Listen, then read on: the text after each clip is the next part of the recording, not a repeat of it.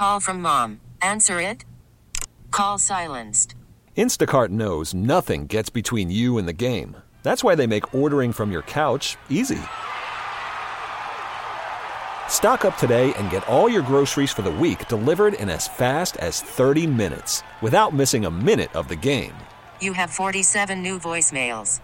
Download the app to get free delivery on your first three orders while supplies last.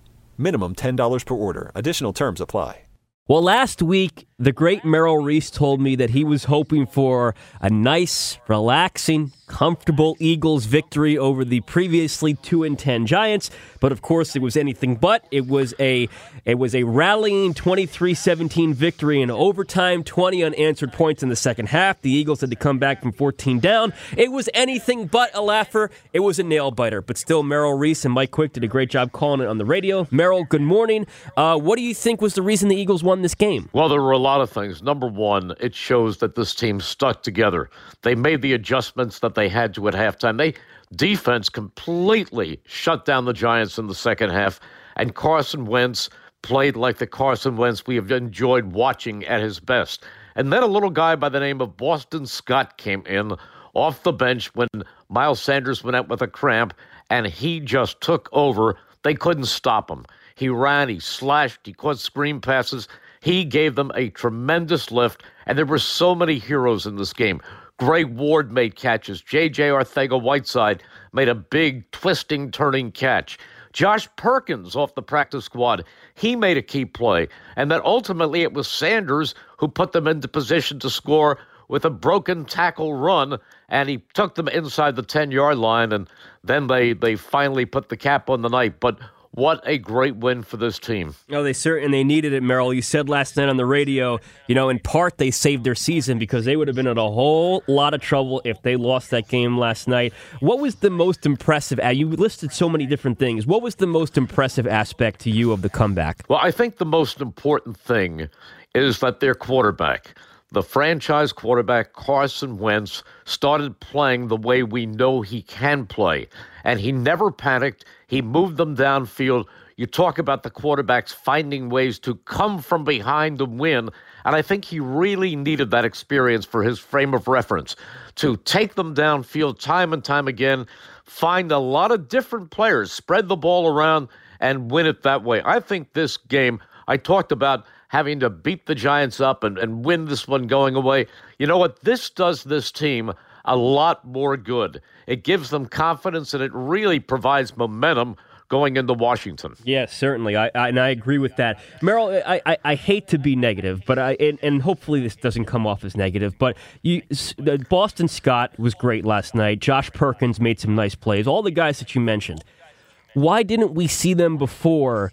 When Mack Hollins didn't have a catch since September and Nelson Agholor was struggling? Why did it take all these injuries for guys like Boston Scott and Greg Ward and Josh Perkins to get opportunities? Well, you are generally playing with your first string people, and it's a roster thing. You have to have room for them on the roster.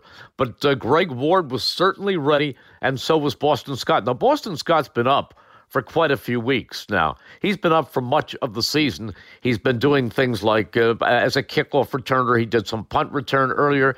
But we saw what he could do. But at one point, there was when they had Jordan Howard and Miles Sanders, they were pretty strong in that department. Yeah, they were. They certainly were. Um, and if Jordan Howard's not going to come back, because who knows with his shoulder stinger, uh, then Boston Scott is. Sir, he reminds, and I heard a lot of people say this. He reminds me of Darren Sproles. Merrill, do you get that same sense? Oh, he's that type of back. Absolutely. He's a guy who can wiggle free and he's got a million different moves. He can catch the ball well. He can return kicks and punts.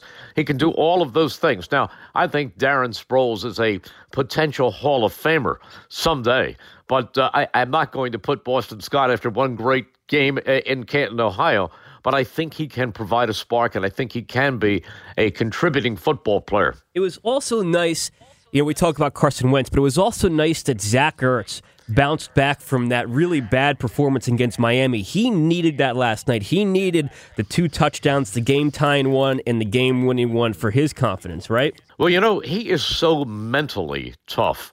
He really chided himself after the loss in Miami, and he said it was one of the worst games he ever played, and he won't let it happen again. And he came into this game with total confidence and had the the tying and the winning touchdown receptions. Nice job last night. Great job last night with Mike Quick and Howard Eskin. Uh, it was it was a, you guys told the story very well. It was a thrilling uh, game to listen to. And next up are the Redskins. Doug Pederson talks today at noon to address his day after comments, and we'll get your thoughts on what he has to say tomorrow morning. Thanks for the time as always. Thank you, Dave. Voice of the Eagles, Merrill Reese. You could spend the weekend doing the same old whatever, or you could conquer the weekend in the all-new Hyundai Santa Fe. Visit HyundaiUSA.com for more details. Hyundai, there's joy in every journey.